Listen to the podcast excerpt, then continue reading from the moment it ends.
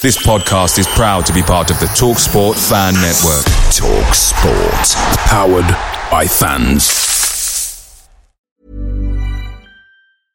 Hey, I'm Ryan Reynolds. At Mint Mobile, we like to do the opposite of what Big Wireless does. They charge you a lot, we charge you a little. So naturally, when they announced they'd be raising their prices due to inflation, we decided to deflate our prices due to not hating you. That's right. We're cutting the price of Mint Unlimited from $30 a month to just $15 a month. Give it a try at mintmobile.com slash switch. $45 upfront for three months plus taxes and fees. Promote for new customers for limited time. Unlimited more than 40 gigabytes per month. Slows. Full terms at mintmobile.com.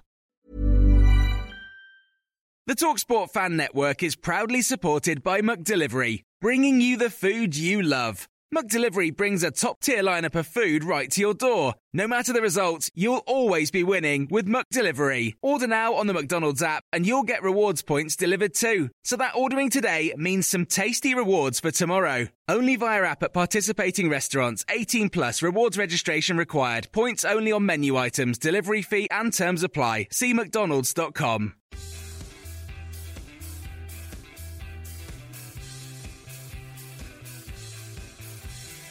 Hey up, it's the No Nay Never podcast with your host, Jamie Smith. Hello and welcome to tonight's No Nay Never podcast, a nil-nil draw with Manchester United to look back on, and we're recording on transfer deadline day, so we'll be able to talk about some of the deals, but not all of them because the window is yet to slam shut as we record. Guest tonight, James Bird, Natalie Bromley, and also Tom Bramwell, a Manchester United fan, is with us this evening. Um, we'll start off with this week's question of the week, which was how are the two new signings confirmed so far? That's George Boyd and Nathaniel Chalobah going to fit into the side. Adam. We've had quite a few tweets in, um, just a few here. Uh, David Whitney says Boyd will come straight in in place of Taylor. Chalobah will probably have to bide his time.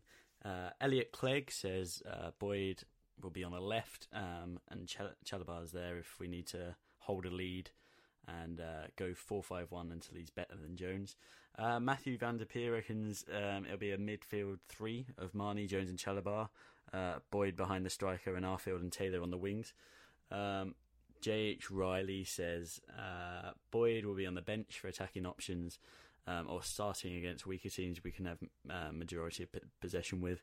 Uh, Chalobah is there if any um, if there are any centre um, centre mid- midfield or centre back um, getting in- injured, um, and fresh legs towards the end of the game, and that's about it.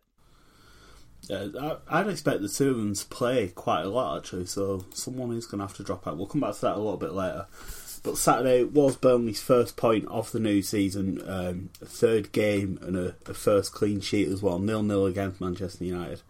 Um, James, we'll start with you. It was a pretty even game, wasn't it? I felt Burnley maybe even had the better of it overall. Yeah, I thought Burnley deserved to win. To be honest, um, Manchester United look a really poor side. Having had Chelsea come to the turf the other week and be able to see, you know, how the two stack up, I think Man United are probably eleven new players away from being as good as Chelsea. Um, they just don't even look in the same league. Just eleven um, new players, then, not just, like just, a, a, whole overall. no, no, not not too severe. But, uh, you know, I thought Di Maria he doesn't really look like he's worth fifty nine million pound in my opinion. But um, you know, I think there was only really two clear cut chances in the game. Uh, one for us, one for them, and both I think the striker should have done better with. So a draw is probably fair after you know going off what chances were were there. It was a tight match, Natalie, wasn't it? But how much that was down to the organisation that we showed defensively we were a lot stronger than we have been so far this season, weren't we? Oh, definitely. I think it was um, a much, well, you say a much improved performance uh, than the one against Chelsea, but I, I, don't think a lot of the Chelsea performance was down to us. Um, no, that's true. I think we're just outclassed, but I think I was really impressed with how disciplined they were, and I think the first couple of games, I felt uncharacteristically for us that our the lads had had their confidence knocked a little bit, um, and they just they didn't look themselves. Whereas literally from kick off on Saturday, they looked completely in the zone and they were they were really back on it. It has taken us a little while to settle in, hasn't it? But I suppose the first three games of the season to have one point, that's probably as much as we would have expected. And although we are bottom going into the international break, I don't think anyone's too unhappy with how it's gone so far, are they? No, I don't think so. I think if we look to the first three games, we probably said, right, well, we're going to get a point from those three games. I don't think we necessarily have put it in the order that we got him. Um, but I think we'd have all thought, well, we'll probably get you know a point from the first three. Um, I've seen quite a few people say this, and I do agree with it. You, we really need to be looking at, at the teams um, around us, and um, you know Leicester have only got one point more than we have, and they're the only team who finished above us last season, um, and they've played, they've you know they, they've played pretty much the same type of teams we have. They've played two strong teams and they've played a weaker team. Um, so really, we're only we're probably about where we thought we would be, and we're only a point behind Leicester. So I'm not overly concerned in these early stages, and and it sounds a little negative, but at the end of the day, we, we don't. You know, we're not trying to get to sixth place like you do in the, in, the championship. You're trying to get 17th. Um, so it, it's fine. I think we're where we need to be at the moment and the fixtures do start to, to look a lot easier, don't they, after the international break? Um, Tom, will bring you in now. Firstly, congratulations. Excellent result for Manchester United getting a point at, at Turf Moor. Um, what did you make of, of the game overall? Yeah, well, it's good for us to get a point from anywhere we can at the minute, I think. But um, I don't know. Prior to the game, I know you thought you was confident you could get a win, and I know that was probably shared by a few Burnley fans before it, but I honestly thought that we couldn't be as bad as we've been so far this season, and I didn't expect your lot to be as good as you were on Saturday. So I think in the end, a draw was a fair result, but it's disappointing because we're Man United and with all due respect, you're Burnley, but you beat us last time, so it's a point we didn't get last time round. It cost us the league that one as well. It's it's nearly forty years since United won at Turf Moor in the league, but that is only two games, so it's it's not that impressive a record when you think of it that way. Um, Di Maria obviously made his, his debut. James has said he wasn't that impressed with how he went. He was probably your best player on the day, wasn't he? But maybe doesn't say a lot. Yeah, I mean, there's not much competition there really uh, for our best performer of the season or on the day on Saturday. I think the the big thing for me about it was I didn't think his performance was too bad. I mean, he played that ball for, for Van Persie where Heaton made what I think is a really good save there. But we talk about like one of his his main strengths being his, stamina and his engine, and to take him off after 70 minutes and, and bring Anderson on, I think I think that's more Van Gaal making a point about the state of the squad and the the need for action on transfer front rather than than any reflection on his performance. There were a lot of United players injured as well. I think there's what ten or eleven missed the game as well, so that had a factor. But it, it did sort of strike home uh, the problems you've got when you bring on Anderson for a sixty million pound player. Anderson actually has been rumoured to be uh, coming to Burnley today, but it doesn't seem like that one's going to happen. I suppose you'd be delighted to be rid of him. Um, of the transfers that you've done so far, what do you make of the business? It sounds like Falcao and, and uh, Daley Blind are going to be the two before the transfer window closes.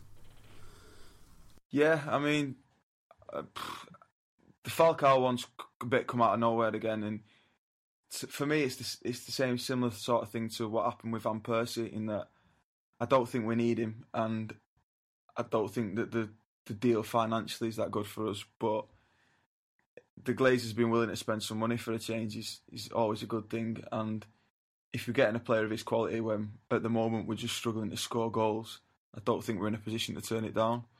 I I just part of me would just like to see more of a strategy with the transfers. Like Kagawa's left over the weekend, and we signed him two years ago, surely with a view to changing the way we played, and then scrap that because Van Persie become available. So now we've got Falcao at the last minute here does this mean the transfers, even down to Maria in the last few days, is is scrapped because we've got Falcao and we might need to change the way we play again? I'm I'm unsure about it. I think we just need some defenders.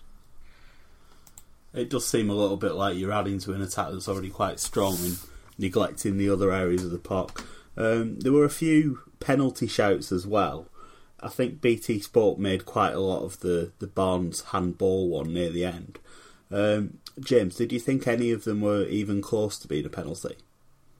Nah. Not, not moving on, yeah. moving on. uh, I think I think the Barnes one was probably the biggest shout. uh, it hits his chest, and then it does sort of get caught up in his arms a bit. But I think it'd be pretty harsh to be honest. He's trying to get trying to get out of the way of it having hit his chest I'm not- already. Where's he, where is he do- supposed to put his arms? Yeah, you, you do it's see him bounced. I mean, but he's in a. It's come off his chest, so he's he's been hit from less than thirty centimeters away, which I think would be pretty uh, pretty difficult to to get out of the way of. And then the one on Young just shows that Young really needs to learn to stay on his feet because he's absolutely awful at it.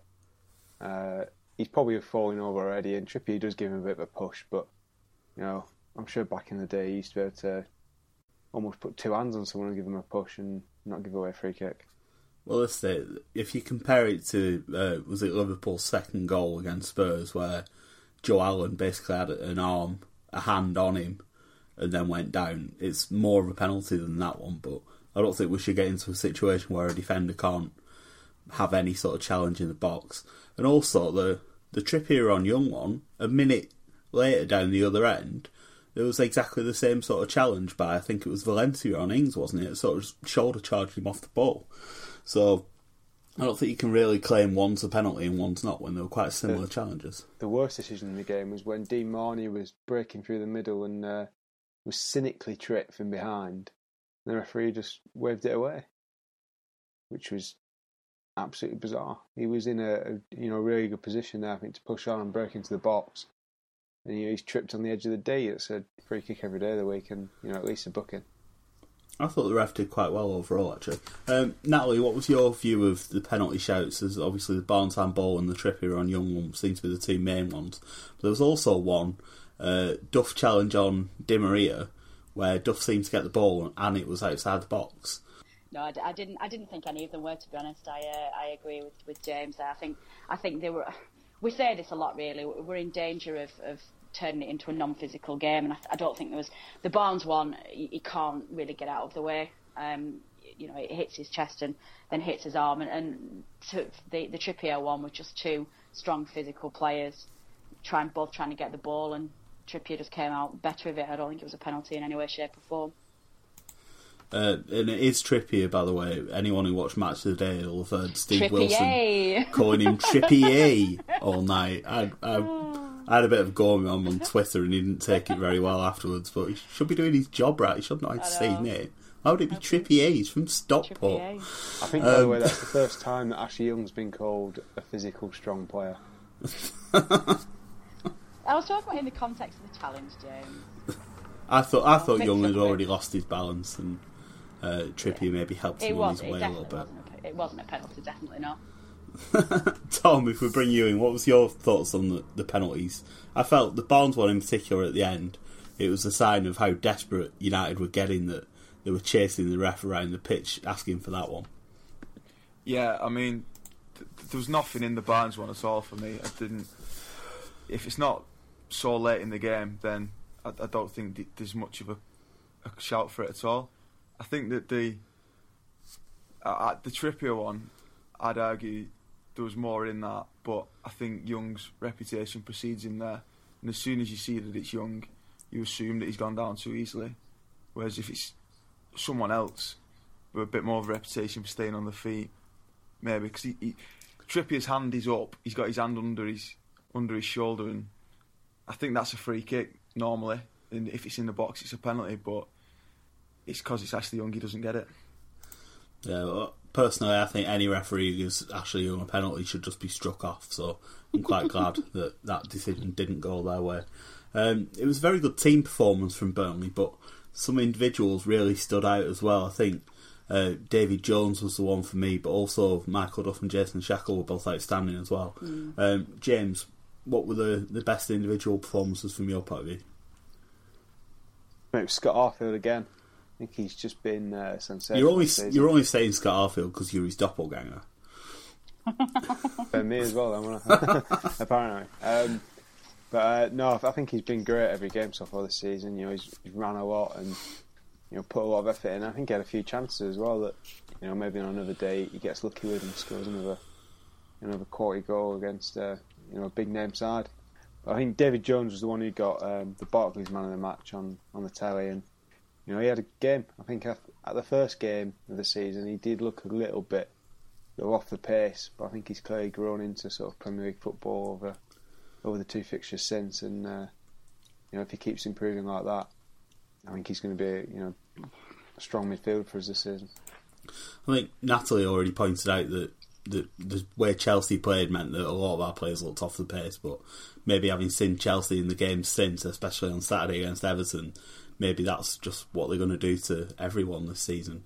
I mean, we're all we all tipped Chelsea, didn't we, for the title? So it looks like yeah. they're pretty unstoppable. I think Chelsea are possibly going to, you know, destroy teams who are worth a lot more money than us. You know, as we did see against Everton, and I think there's definitely going to be sort of a six, seven nil scoreline for them this season. They just look that good. Excellent, wasn't he? There was one moment in the first half when he managed to stretch out a leg from somewhere and block a shot, I think, and then just whipped it away when United looked like they were going to score again.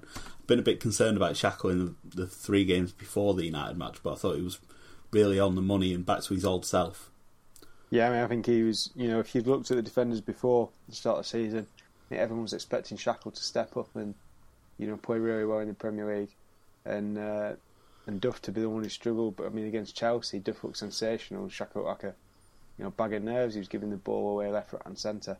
Um, but against Man United, I think the pair of them were sensational, and uh, you know they look like they did last season. If uh, Shackell can keep playing like that, you know he's gonna he's gonna win himself a few fans. I think. I was really pleased the way he, he did come back because I was a little bit worried about his form, and it, for me, Shackell was one of the ones that I was absolutely positive was going to be fine, and we didn't have to have any concerns about it at all. So it was a little bit strange that he did seem a bit nervous. Um, yeah, I um, mean, it's always worrying as well when you, your captain's the one who's sort of struggling. Yeah, yeah, exactly. Because um, you, it sets, you the, sets the tone for the rest of the team as well, doesn't yeah. it? And especially when Ben Mee's had a little bit of a tough time and Shackell's right next to him in the back four, you on on Ben Mee, I think it's you know he deserves a mention for how good he was. Um, yeah, definitely on Saturday because he he stepped up after you know a couple of tough games where he's arguably to blame for Nathan Dyer's goal against us, um, and you know he's definitely pretty suspect for the first goal against Chelsea. Um, but I thought he you know he dealt very well with Valencia and uh, and obviously Rooney as well at times, and uh, that was definitely I think the more encouraging performance for his season. Yeah, I think there were a couple of defensive headers that weren't great, but that was really picking holes. I thought Ben Mee did play really well. Um, Natalie, if we are going to pick holes in, in the the result and the performance, maybe a slight concern is lack of goals. Maybe we've only scored once in four matches so far. Is that just the quality of opposition we've played, or is it a case of the, the two lads up front not quite settling into the Premier League yet? For me, to be honest. I think I'm not concerned about us not creating chances because I think we are doing, and our midfield are helping in that respect. Um, yes, it's not as easy to create chances, and we're not sort of um, tearing at defences like we did last season um, because that is because of the quality of the opposition. Um, I do think that we are lacking a little bit of cutting edge up front, and that's not being negative, that's being realistic. He does look out of sorts, and he does look. We all know Danny is a, a very much um, a player whose head will go down if he starts to feel that he's not performing well enough, or if he he needs more time. And I'm sure he just needs a goal, and it will come.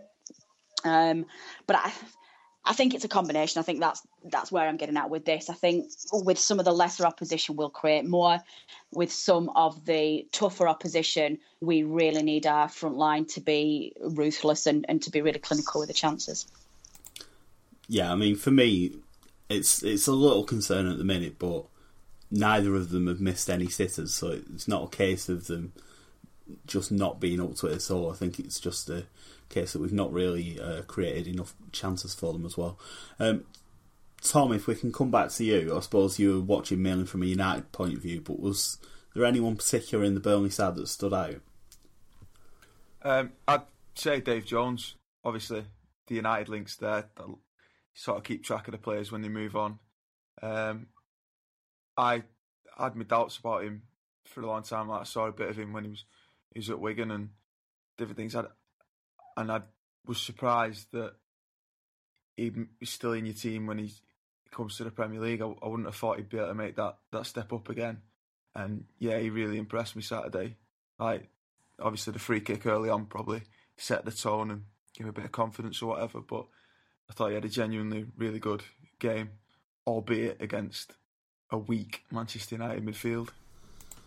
Yeah, well, I made the point that he ran the midfield against a hundred million pound of talent, but that's Mata and Di Maria who aren't really the sort of players that were going to get in Jones's face. So he probably had more time on the ball than he's had all season, and I thought he really uh, made the most of that. And I think you're absolutely right. I think when you hit the ball with a free kick really early on, that gives you a bit of a boost, and certainly saw that.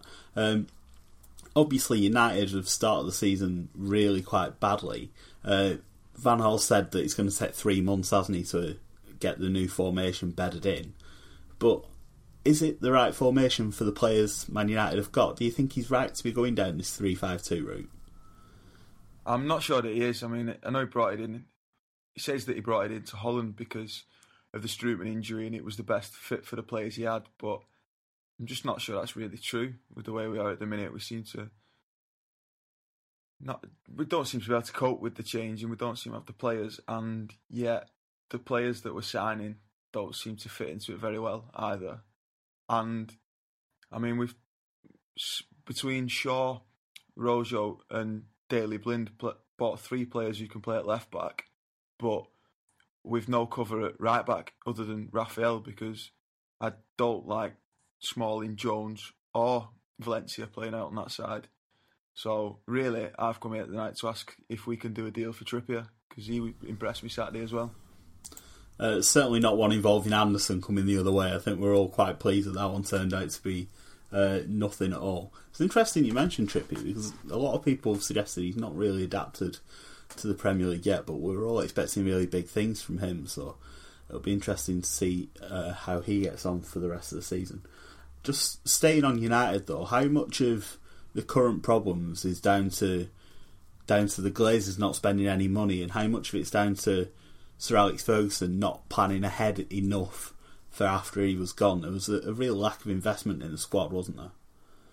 Yeah, I think uh, I, I'm not sure who it was, but I saw someone on Twitter the other day saying that they believe now that he'd made up his mind that he was going quite a bit before it became public, and he, he started becoming very short termist in his, his thinking and his signings, particularly around Van Persie and, and things like that. And like I mentioned before, if, if we signed Kagawa that summer and made it look like we were going to change the way we played and accommodate him, and he was thoroughly scouted, like um, Ferguson was at the, the cup final where Dortmund battered Bayern Munich, and you'd think that you get a player like that and the quality and spend a bit of money on him that you'd you'd bring him in and play to his strengths, and then we we just didn't. And I mean, the last out and out central midfielder we signed was Owen Hargreaves, and it's a bit of a scandal if you if you want to be competing for titles and, and things. And Ferguson always said that they never rested, and you win one league, you carry on, you, you strengthen, and, and you go again. And and we didn't. Like we, we've sat back a bit, and I think that although I don't think it's his fault, like the way Cleverley had a couple of good games and then got he got injured against Bolton, and in his absence, he got built up as this really great player because we played a bit poorly without him. And when he came back, he couldn't live up to that. And yeah, Anderson just just had a selection of midfielders who, who haven't been good enough, and I think that's that's cost us. Um, while Ferguson was still there, but then for last season to know for so long that Ferdinand and Vidic are both believing, and yet to be on deadline day and not having signed enough of a to strengthen the defence. I, I don't think I don't know. I don't really know what the plan is. He certainly seems to be scrabbling around at the end, like doing a deal for Falcao on deadline day seems a bit desperation to me. And I don't really see Chelsea and Man City in particular doing that anymore, do you? They seem to have a lot more of a strategy going on. Um, just come back to Burnley and another another tiny little thing really from from the game was the lack of real options on the bench to change things. I suppose the signing of George Boyd will help that, but James, if if we'd signed maybe a better class of attacker in the summer transfer window, would that have maybe made the difference? We don't seem to have a lot to change games, do we? Um, I guess it's hard to say. I think really our problem's been the final ball um, as much as sort of putting it away. That if you think about it, there's not been a, a huge number of clear cut chances, and I think you know you're not going to see the best of uh, Lukas Jutkiewicz if he's if he's feeding off scraps, and you know maybe you could say a better striker might create more chances for himself, but um, I mean, it's it's hard to criticise what you've got when they're not really getting the the opportunity you'd want. So in that case, is it a case where the supply lines need to be improved? Is is that maybe why we've spent so much money on George Boyd? The question of the week was uh, how are Boyd and Chalobah going to fit in? Do you see Boyd starting? Yeah, I can see I can see Boyd starting. To be honest, um, it'll be Taylor's place to take. Yeah, yeah, because I mean Arfield obviously has been been fantastic, but I don't think Arfield's ever really been the person you expect to to deliver, um, you know, crosses or you know balls into the box. He tends to be the more the guy who's doing the the working and actually maybe getting opportunities himself. Because I think what we're going to see over the season is that Kieran Trippier is going to struggle to get forward the way we used to, uh, and obviously a, a, huge number of our assists previously come from him. But you know when he's marking Premier League quality wingers, he's not going to get the same opportunities to come forward. That's a good point, actually, and I think we've seen that already so far, haven't we? And I think um, one of the things I think is notable about the Premier League compared to the Championship is with having fewer games, I think managers have got a lot more time to prepare um, for sort of individual based tactics. And I think Trippier being one of our strengths is obviously going to be something managers try and combat and pushing men high up the flank against him will be one of the ways to do that. I think Swansea did that really well with Routledge and just making sure that he's got a lot to think about defensively so that he can't um, get on with too much attacking. Um, and Chalobah as well. I suppose the beauty of his signing is that he can cover two positions where we're extremely short of cover. He can play central midfield and central defence, and apparently he's a natural holding midfielder, which we haven't had one of those for quite a while now. Apart from uh, your beloved Brian Stock, of course. Yeah, I mean, I think um, you know, obviously Brian Stock, I think would have been fantastic so far this season. but um, you know, a holding midfield is really what we, what we need. I mean, last time round, obviously we used Graham Alexander in that role, and uh, you know, I'm not saying four four two is not going to work. You know, clearly we've had a little bit of success with it. You know, it's it's worked for periods of games. Um, but I think you really need that option to be able to play five in midfield and play someone a bit deeper and uh, help protect your defence. But as well as that, someone who can get get the passing going from uh, from the middle of the park. The fact that he can play at the back as well uh, could be key. Obviously, like I said earlier, we're doing this in the middle of deadline day, so we're unsure as to whether there is a central defender coming in. Um, but he'll provide competition for Duff at the back as well, he? He's played more midfield than defence, I think, but at, at Turf Moor again, against us, he was playing for Middlesbrough, I think it was in March, Middlesbrough won 1 0 and he played both positions that day. I thought it was absolutely excellent. Do you remember that one? Yeah, I mean, obviously, I think Borough were in uh, the middle of a defensive injury crisis at the time. Um, but you know, he looks like a good player. My brother's a, a big Chelsea fan, and he watches um, the youth team and the reserves and all that, and he, he really rates him. So, you know, it'll be interesting to see what he can do at the Premier League level. two signings so far, George Boyd and Nathaniel Chalobah.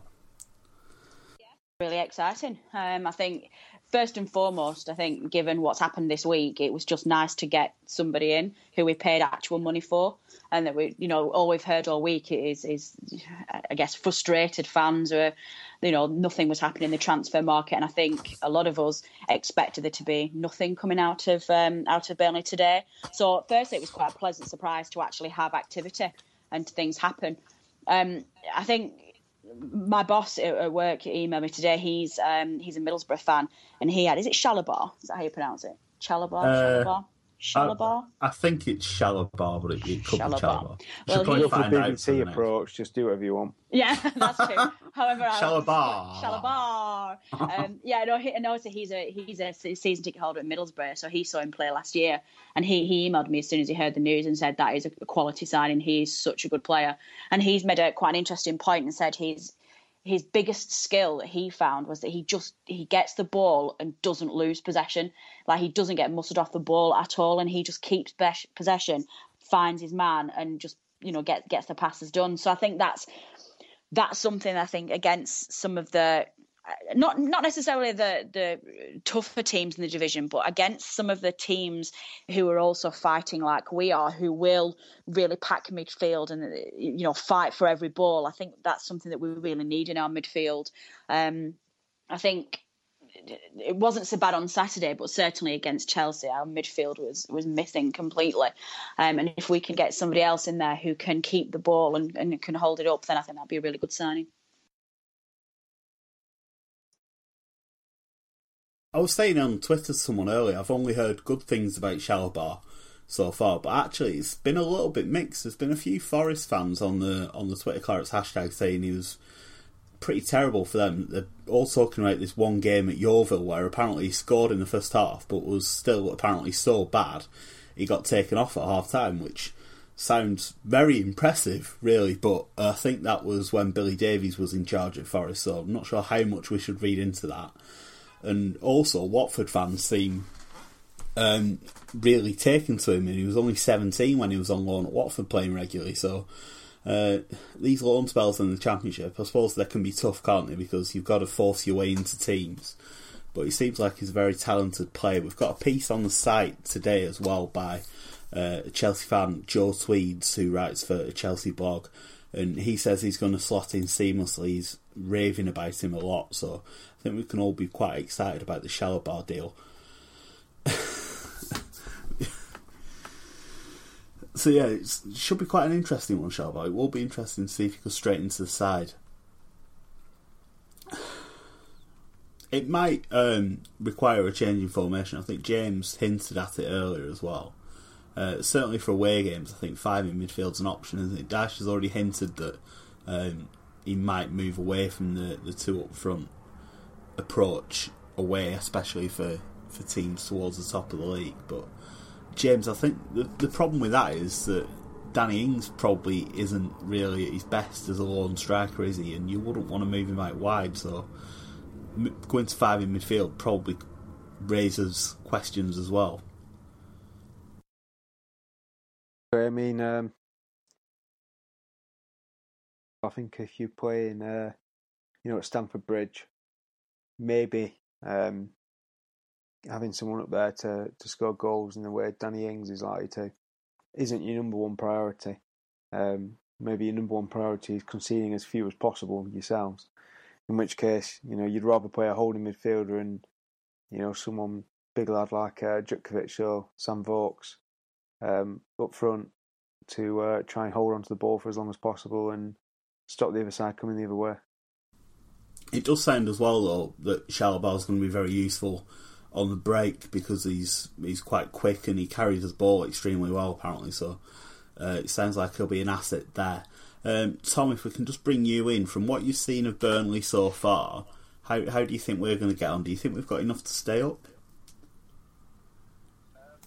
I'm not sure to be honest. I mean, I've looking at the list of signings you've made and, and all this. I was struggling to see where any of them really could be deemed Premier League quality. But then, obviously, the game on Saturday, um, I saw bits of the Chelsea game, and admittedly, like I think I, I agree with you guys. I think Chelsea will, will win the league quite easily, but um, after the uh, approaching half time and into second half, I didn't think that they they walked all over you the way that maybe they did against Everton a little bit on Saturday. They looked like they could score whenever they got forward, even though they were a bit leaky at the back.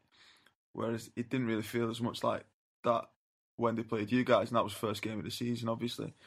So I don't know. Performance wise, I've been more impressed than I thought I would be with with how you've done, but I'm not sure. Like, think obviously competitive league. I'm, I'm not sure if if there'll be enough to, to keep your heads above water. To be honest, I'm worried that we might get dragged into the relegation fight as it is. So that's my main concern at the minute. Well, I was going to say we're only a point behind behind United at the minute, so yeah, I, I wouldn't get too worried about us. Might well turn out to be a, a six pointer when we play at Old Trafford. Um, but top four must already be out of the question for United after the start you've had so far. Is it going to be a case of just trying to, to rebuild this season? Do you think that's what Van Van Gaal's aim is going to be?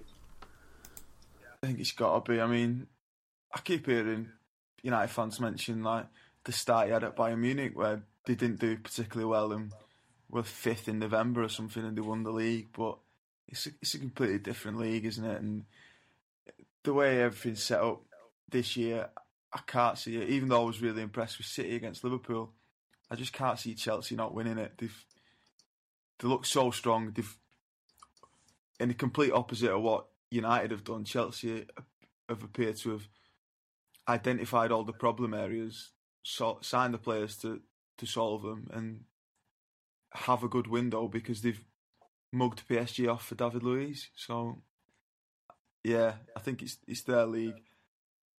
I don't know what would be considered a success for United this season. I mean, obviously we can't be finishing seventh twice in a row, but I look at I look at Everton sometimes the way they play and think we don't look like we don't like that. We could score three past Chelsea, even if we did concede six. So I think there's a lot of work going to go in. Maybe once the three at the back settles, and he keeps saying three months, but I think this three months is a dangerous time. The way he keeps saying it, because he started work on the 19th of July, so pretty soon people are going to start telling him he's, he's halfway through this three months, and we don't seem to be getting anywhere. It is going to be fascinating because uh, he's not the sort of bloke you'd really want to cross, is it? So I think there's going to be quite a few run-ins with the media in particular. He seems quite spiky and it's going to take a brave journalist who takes him on and stuff like that, I think. So it's certainly worth keeping an eye on. Um, our Player of the Month award is back with um, the end of August, obviously coming with the Manchester United game. Just three league games to go over, as well as the cup defeat to, to Sheffield Wednesday, which we've not actually talked about because there's probably not that much to say. Burnley were pretty rotten. Um, Dash made seven changes and we went down to a late penalty. So we'll just pretend that never happened and we'll concentrate on the league, as they say. But the Player of the Month award is Go Again.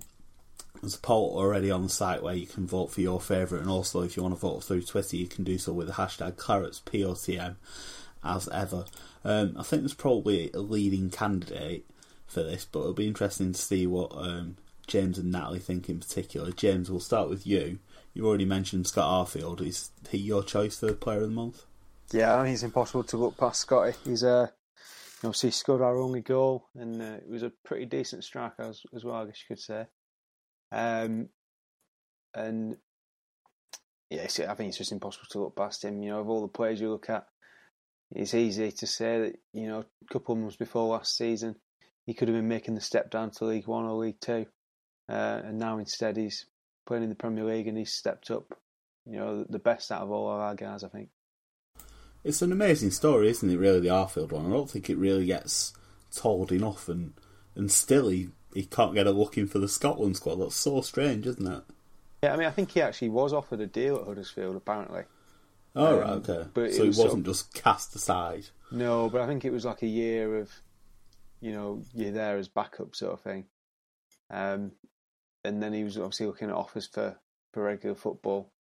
Um, and we sort of plucked him out of out of nowhere, and uh, I think we discovered a, a real jewel there.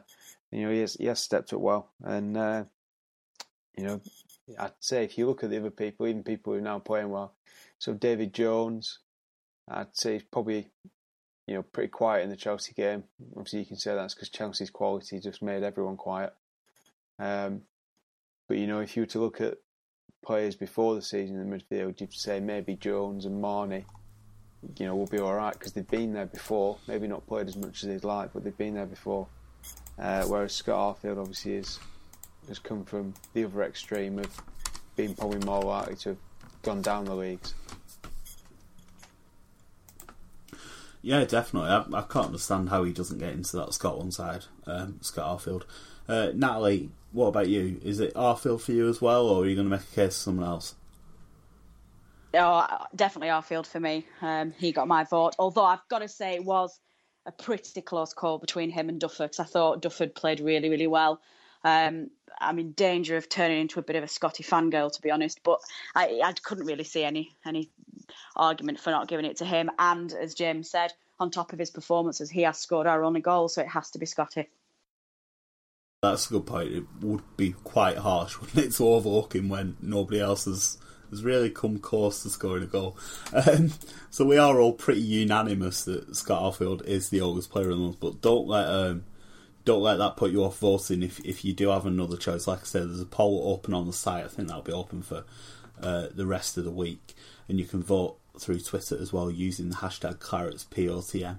It's certainly a case to be made for for Duff as as Natalie says he's confounded all his critics and uh, maybe David Jones as well. certainly outstanding against Manchester United, even though he wasn't great against Chelsea. Um, so looking ahead, then, I can't really talk that much about transfers because deadline day is still happening um, as we record the podcast. But from the, the transfer dealings we've done so far, James, are you satisfied overall? I think it's nine new signings, isn't it, including Boyd and Chalobah? Um, don't know. It's hard to say. You know, you'd probably maybe like a bit more for the for the first eleven, but you know, clearly, uh, you know, Sean Dyche has an idea of what he wants, and I think for the most part, he's he's probably got quite a lot of that. You know, if you've got nine players in, you can't have missed out on too many. Obviously, I know there's the you know the obvious ones, uh, sort of Bryson, Dawson. Um, though I think Dawson, you know, could could well be second choice behind Bryson anyway.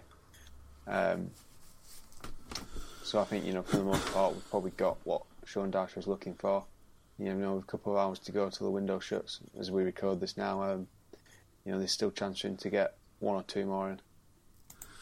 Natalie, we mentioned earlier that there was quite a lot of frustration about uh, partly the lack of spending and, and, maybe the quality of the players we brought in. Do you think the the Boyd and Chalobah signings have uh, gone some way to to making people a bit happier? And I certainly think, looking at my Twitter feed today, I think that there's been I've not seen any negativity down down the feed at all, and that's been quite unusual for the past sort of seven to ten days or so. And um, people seem to be quite excited by them as a prospect, and, and I, like I say, I don't think it's just that we've we've signed people when people weren't expecting it. I think that they are they are players who people want to see. Um, I don't know. I think people are still optimistic. There's still going to be more deals done before the end of the day. Whether that will be enough once the transfer window shuts, I don't know. I think a lot of people, and I, and I do think this is a genuine concern. We've signed a lot of squad players, and we've signed, you know, we, have built ourselves from from having a very small squad to to a slightly bigger squad, for, for want of a better expression. Um, we've not really signed what I would call a, a, headline star signing. We've not really signed somebody who stood out and, and given the wow factor. Um, I think the, main thing with the two that we've signed today is that you can see them slotting into the first team and possibly, you know, pushing other players out. Um, so you've got you've got a dynamic there where people will be fighting for their places, and um, whereas b- before today we didn't have that. But we still we just we're just lacking that big wow factor, I think, and uh, whether or not that proves to be fatal to our season, I don't know. But I, I can understand some fans' frustration. You know, you, you come into the Premier League and you get all the benefits that come with it, but our signings, you know, don't seem to have reflected that yet. So let let's see. I think I think let decide. I think the summary from today is yes, it's good and it's positive, but I still think there's a way to go yet. Yeah, I agree. I think um, uh, it's still a little bit of a concern that the bigger deals didn't get done earlier in the summer. I think that's maybe an indication that we um, maybe weren't quite up to it in terms of negotiation. Maybe I think individually, all the transfers that didn't quite happen, there were good reasons for it. I think as soon as Watford wanted over ten million for Troy Deeney, we couldn't go anywhere near that. Bryson and Lansbury seemed like they were never really interested in coming and just used their interest to get new contracts and and James McArthur, we ended up getting outbid uh, for him from Leicester, went up to like seven million for him. So you can understand why these deals didn't happen. But I agree that the frustration I think was uh, fairly justified in that all the extra money that's come in, um, even with the the Boyd transfer, which is apparently about three million. I think that puts us still behind what we spent last time in the Premier League, and the TV money's about double. So you would have maybe expected us to spend a little bit more. Um, as we're as we're recording now, it's just been reported by Sky Sports that Michael Keane is a defensive target. I think he's about the fifth defender to be mentioned today. Um, while we've got Tom with us, we might as well ask. Uh, I suppose you've probably not seen that much of him, have you? He's a young defender, but what can you tell us about Michael Keane? Um, I, I watched him a lot in the youth team a couple of years ago, um, and I always thought he was really good. I mean, in that sort of side, he uh, he stood out at that level. I know he's been out on loan and stuff, and I I'd heard mixed reports from his loans, but I just can't get my head around how we're still contemplating letting defenders go, even if he's a youth player that yeah, baffles me. I I think he might not be the Manchester United standard of you Vidic and Ferdinand as he is right now. He's 21, I think, but yeah, we're in desperate need of defenders, and it seems strange they'll be letting one go. If he is on, if he is to go, if it's on loan, then as you were saying with Chalobah before, it's probably a really good move for the player himself because if he can get first team Premier League football with with you guys, a big part of that as well, I think, is that it's not got the pressure of Old Trafford. Like I've I've been there when I had a season ticket in, in one of the corners and Danny Welbeck used to come on for the last 20 minutes of games and he'd just get absolutely slaughtered. And he was 17, 18. You're thinking it's, it's just not, it's not a good atmosphere and a good thing for bringing kids through. I don't think we seem to pride ourselves on bringing kids through, and then I, I don't think the atmosphere is right for doing that. So if you can if you can go to Turf Moor and get some games and get yeah get some experience in the Premier League and, and come back to us, I think that'd be a good good move for us in particular. Yeah, just uh, looking at his Wikipedia page, this is the, the quality of research that we do here on the Non Ever podcast. He was on loan at Blackburn uh, last season, calling them Blackburn because it is a family podcast, um, and scored three goals in 13 appearances for them. So got a, a few goals out of them um, as well. But I think the, Tom's right. There were mixed reports about how he did at Ewood. Um, I'd mentioned him earlier in the summer, I think, as someone we could go after on loan. I suppose the concern is that we can't really guarantee football for these young players who come in. Um, Another I, I thought we might have a look at is James Wilson, the, the lad who came on at the end of last season and got a couple of goals. Is he going to go out on loan, do you think? I'm not sure what the plan is for him. I mean, I thought, to be honest, I, I obviously didn't see this Falcao coming out of anywhere, so I thought he'd be kept around the squad and he'd sort of be the around the first team and coming on substitute appearances, a bit of a bit of a Chicharito role maybe. Um, he scored goals at every level and he looks brilliant. And I don't think it took much to score the two goals he did um, at the back end of last season, but he put them away. And it's yeah, it's good, nice for us to have such a good prospect coming through because he is quality, but he's had a bad time with injuries, and I think that needs to be well managed. And I'm not really sure if a loan would be the best thing for him right now on that side of things. That's quite interesting. Just on Keane as well, I was a bit surprised when, obviously, you've had problems at the back, but I couldn't believe you were playing Blackett over him instead. I saw Blackett play against Burnley for Birmingham. Uh, he was playing left wing back, I think, and he was absolutely dreadful, and he doesn't seem to have been any better for you. Is that just a case of him being left sided, so he's he's better suited to it, or was Keane not fit? What it seemed a bit strange for me that Blackett got the nod over Keane. Yeah, I'm not sure. I don't really understand that one myself. I'd I'd have thought Keane, judged on his, his youth team performances and uh, obviously he's out on loan last year, I'd have thought he had been more ready for the first team football. Um, the problem, again, it goes back to I think that first game against Swansea, he Tyler Blackett, he, he gave a uh, he had a ball on the edge on the halfway line, and the crowd got on his back because he passed it back to De Gea, and it seemed to knock his confidence. When we give away a free kick. He passed it to them. they played it early, scored, uh, and we lost the game. And I wouldn't like to blame him for it, but I don't think the atmosphere there helped. Keane might have been a bit more prepared for that. Obviously, he's been in the England under 21s and he's played out on loan. He's been a bit higher level.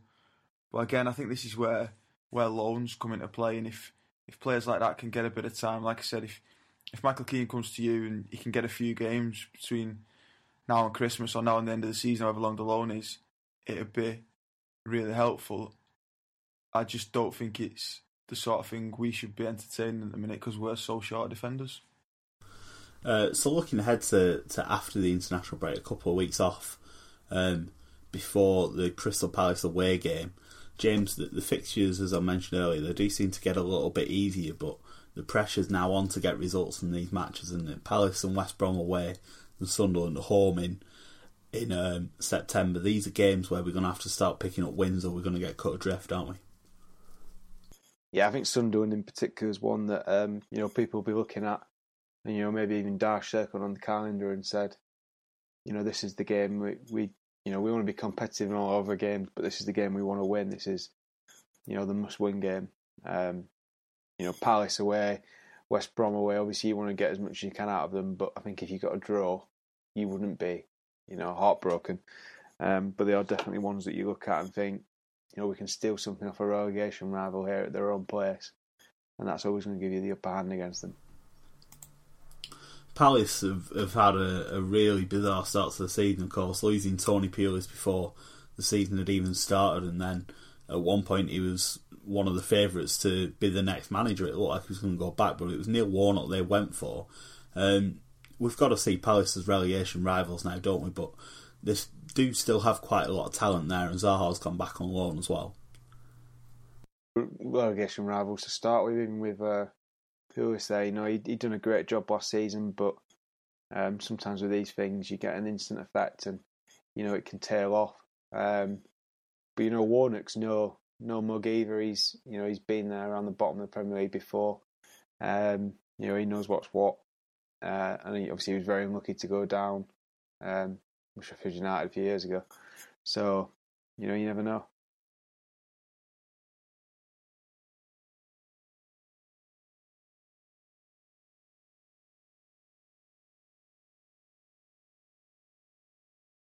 Um, it's a really, really important month, and you know the, the team will know that, the, the boss will know that. They, they've got to get a win behind them. We've got a we've got a team who won so many games last year, and they had that winning mentality in, in them, and you can see that it's affecting them this season. Um, that they haven't got you know three games and they've not won one yet. I do genuinely, I believe in this team, and I believe in the in what they're trying to do to that team from a managerial point of view. And I I really feel that if they can get the first win under the belt, you'll see a difference. You'll see them start to grow into their roles. You'll see them grow into the team, and they will start to play with a little bit more belief. Certainly, players like Danny, who is obviously you can see is a little bit frustrated, and I think you know, Jamie, you picked this up earlier on. Trippier himself, I think, has not had a shock as such. That sounds dramatic, but players like like Trips who have perhaps found it harder than they maybe thought they were going to do to make the transition. You know, you just get one win, especially at home, and I think you'll see a real difference in the side, and that needs to come quickly. I agree. I think we'll take a lot of heart and confidence from the from the United result, playing so well as well as getting the result against a team that's obviously not done that well, but the quality of individuals within uh, the United attack and managing to keep that clean sheet, I think that's going to be really important. So yeah, Palace away is obviously going to be a massive game, and I think if we can get something there, that sets us up nicely for for Sunderland at home, which is really really key in the first game that you probably think we really have to win if we are going to have uh, a good chance of staying up. That is about all we've got time for this week. Thanks to everyone who's listened. Um, James, Natalie, and Tom, thanks for joining me as well. Thanks as ever also to our sponsors at Neville G. We couldn't do the website without them, so thank you very much. We will have a podcast next week. It'll probably be a, a transfer special looking back at the transfer window, but obviously no game for a couple of weeks because of the international break. So the next podcast will be um, next week. But yeah, that's about all we've got time for. So thanks a lot, everyone. Good night. Away days are great, but there's nothing quite like playing at home. The same goes for McDonald's. Maximise your home ground advantage with McDelivery. Order now on the McDonald's app. At participating restaurants, 18 plus serving times, delivery fee, and terms apply. See McDonald's.com. Planning for your next trip? Elevate your travel style with Quince. Quince has all the jet setting essentials you'll want for your next getaway, like European linen, premium luggage options, buttery soft Italian leather bags, and so much more. And it's all priced at 50 to 80% less than similar brands. Plus, Quince only works with factories that use safe and ethical manufacturing practices. Pack your bags with high-quality essentials you'll be wearing for vacations to come with Quince. Go to quince.com slash trip for free shipping and 365-day returns. This podcast is proud to be part of the TalkSport Fan Network. Talk Sport. Powered by fans.